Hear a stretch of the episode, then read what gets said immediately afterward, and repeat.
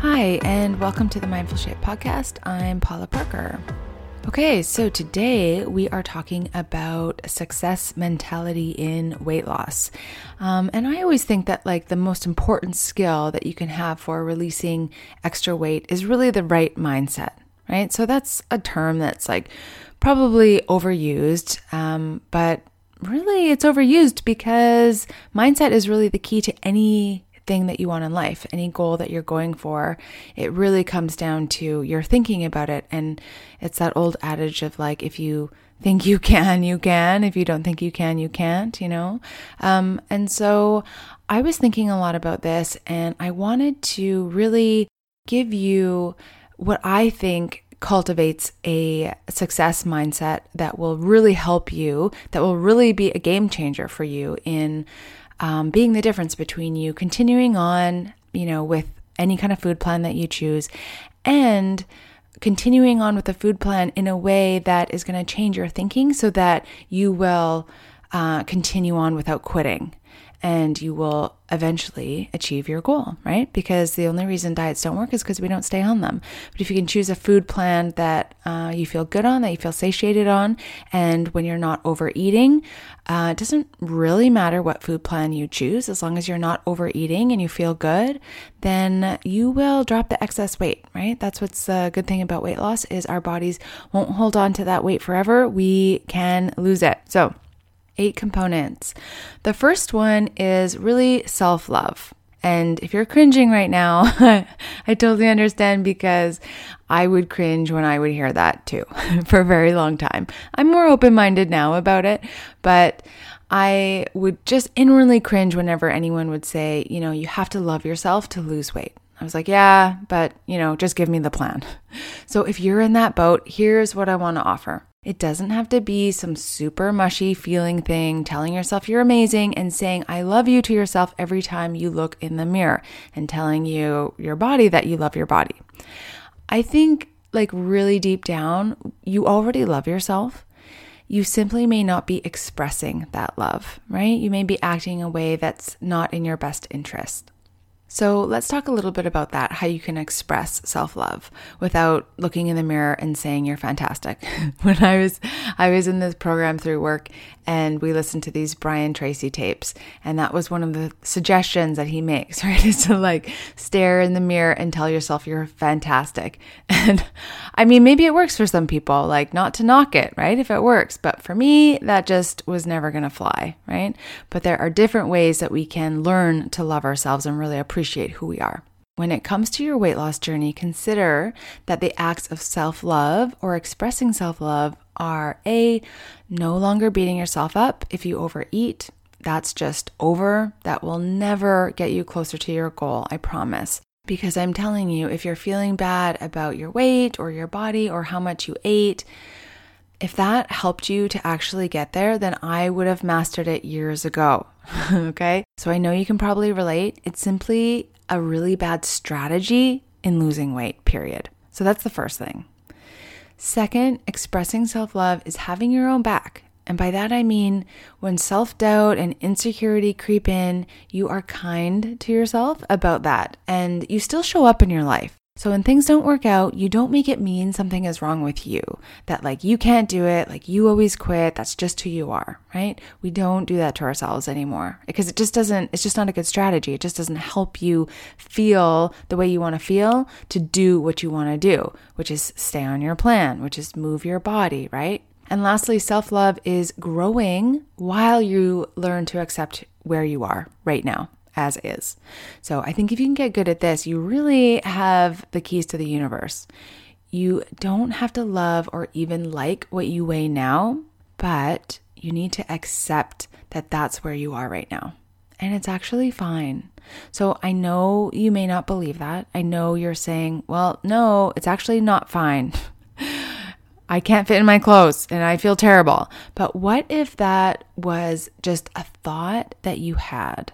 And you need to maybe adjust your clothing or go up a size in clothing so that you do feel comfortable, right? What if at this exact weight you are the perfect weight and you get to change it if you want to? So, if you haven't been doing a lot of thought work, this may fall flat, and that's totally fine.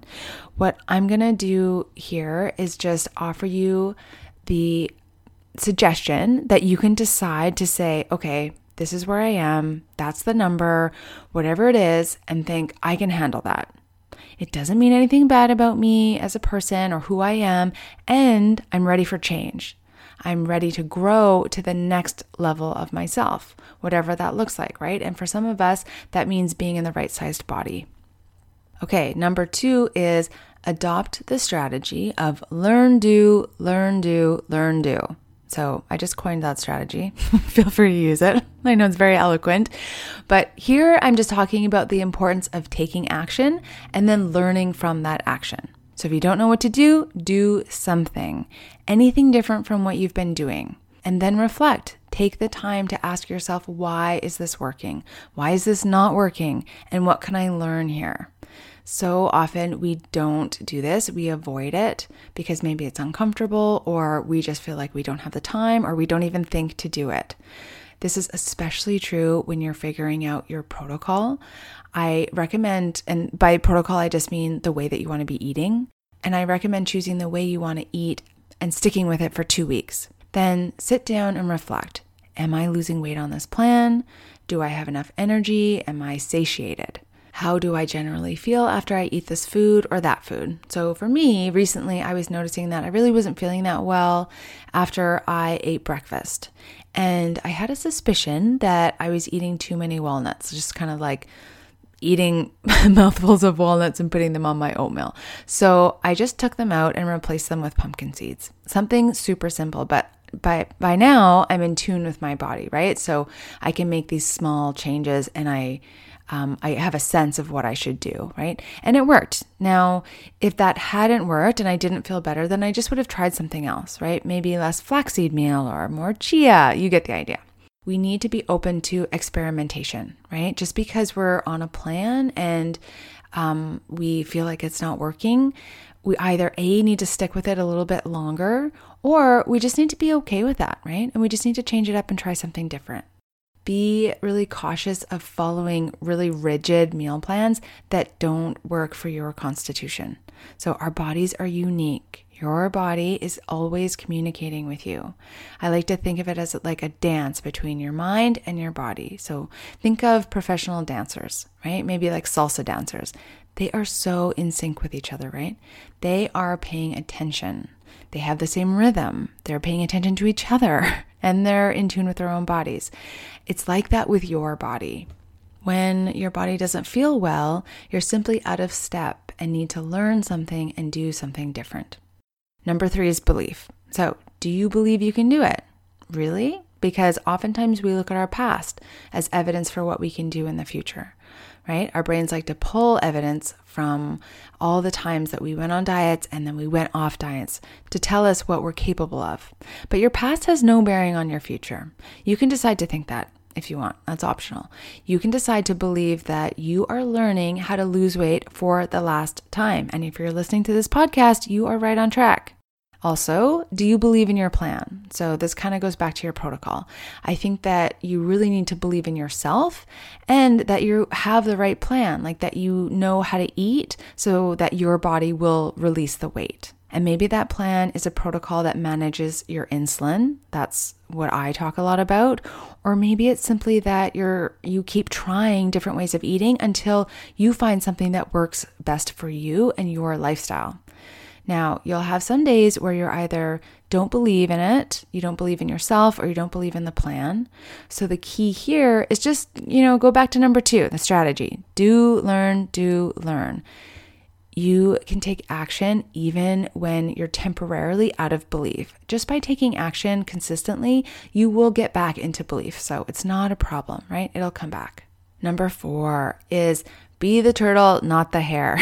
Okay, so slow and steady makes for permanent weight loss. Doesn't mean that you can't lose a lot of weight in the beginning, and um, there's nothing wrong with that. It's just the way your body is responding.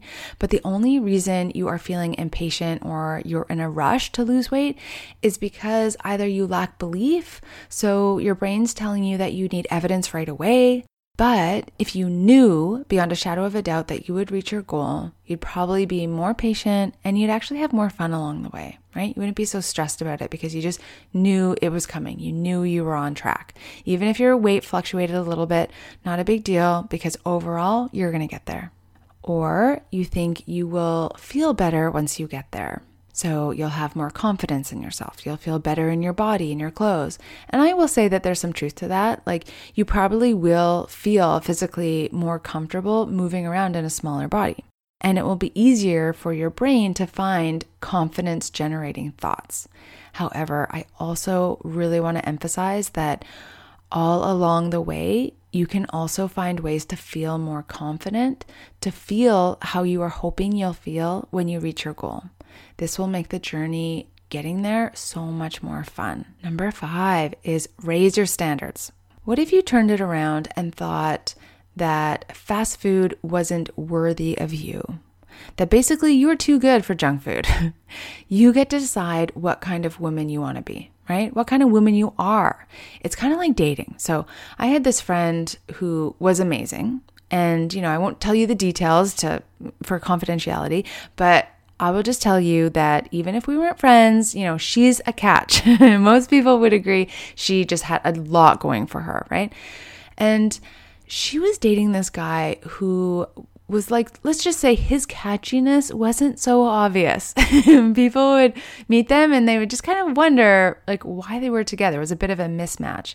And maybe you've even been in that boat. I know I have. I've dated some people who my friends literally asked me why I was dating them, right? But I know in my case, and I can't say with my friend, but I know that in my case, in my situation, that it was because my standards were too low. And I'm not even kidding you. The guy was actually homeless at the time I was dating him, okay? We went on dates and he couldn't afford to pay and he had no credit.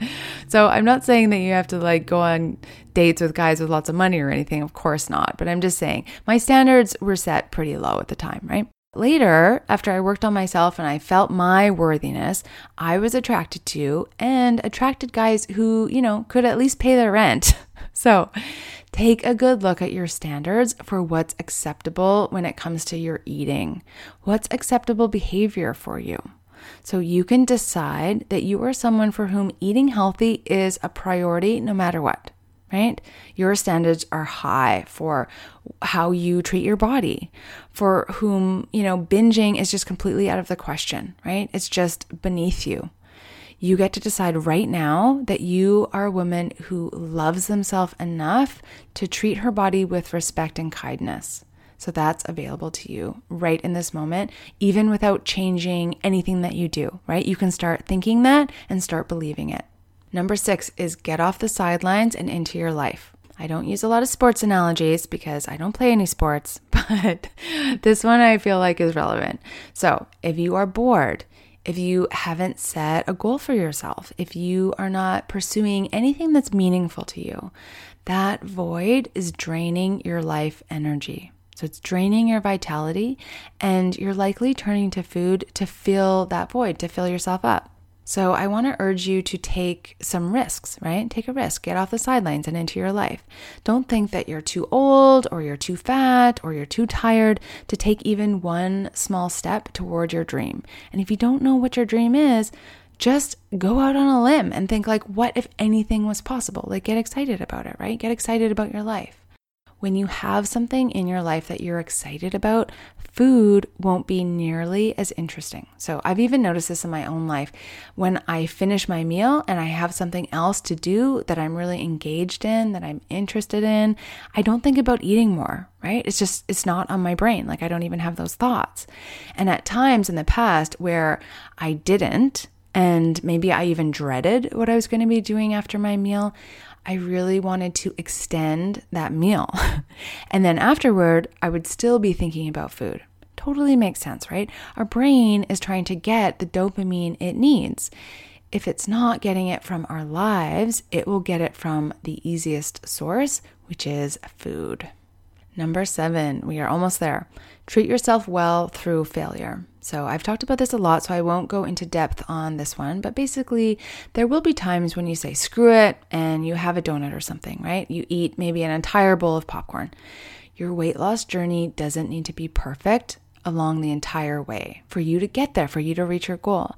You're not going to go from day one, turning to food to cope, to the next, just because you made a decision, never doing that ever again, right? It's more of a gradual process, and failure is part of that. So don't be afraid of failing. It's totally fine. You will still get there, right? It doesn't mean you have to swing back and forth between like this all or nothing thinking. And that leads me really to my next point, the last point, number eight. What if quitting wasn't an option? So, simply not an option. How would you show up? How would you approach this weight loss journey in general, right? How would you show up in your life, in your days? How would you treat failure, for example? Not a big deal, right? Because you're not quitting. So, no matter how many times you need to adjust your protocol and figure out what to do next, no matter how much negative emotion you have to process without using food as a crutch, you're simply not going to give up until you have learned how to make peace with food and feel good in your body. Because again, it's a skill, right? All of weight loss is really just a skill. And what I've described is the mindset that you need to get you there. So I hope that you can adopt these eight lines of thinking, and I promise you, you'll have the strategic mindset you need to release as much weight as you want. Okay, that's what I have for you, and I wish you all the best. And one more thing, I almost forgot but I still have a couple of openings for a free session. If you want to do a mini session with me just to see what coaching is like and you don't mind it being posted on the podcast for others to benefit from, then please reach out to me. You can email me at paula at mindfulshape.com and just let me know that this is something that you're interested in or there's going to be a link in the show notes and you can click that link and just book directly into my calendar. So i'm going to do two spots um, per month for the next couple of months so october and november of uh, 2021 if you're listening to this in the future. It's no longer available.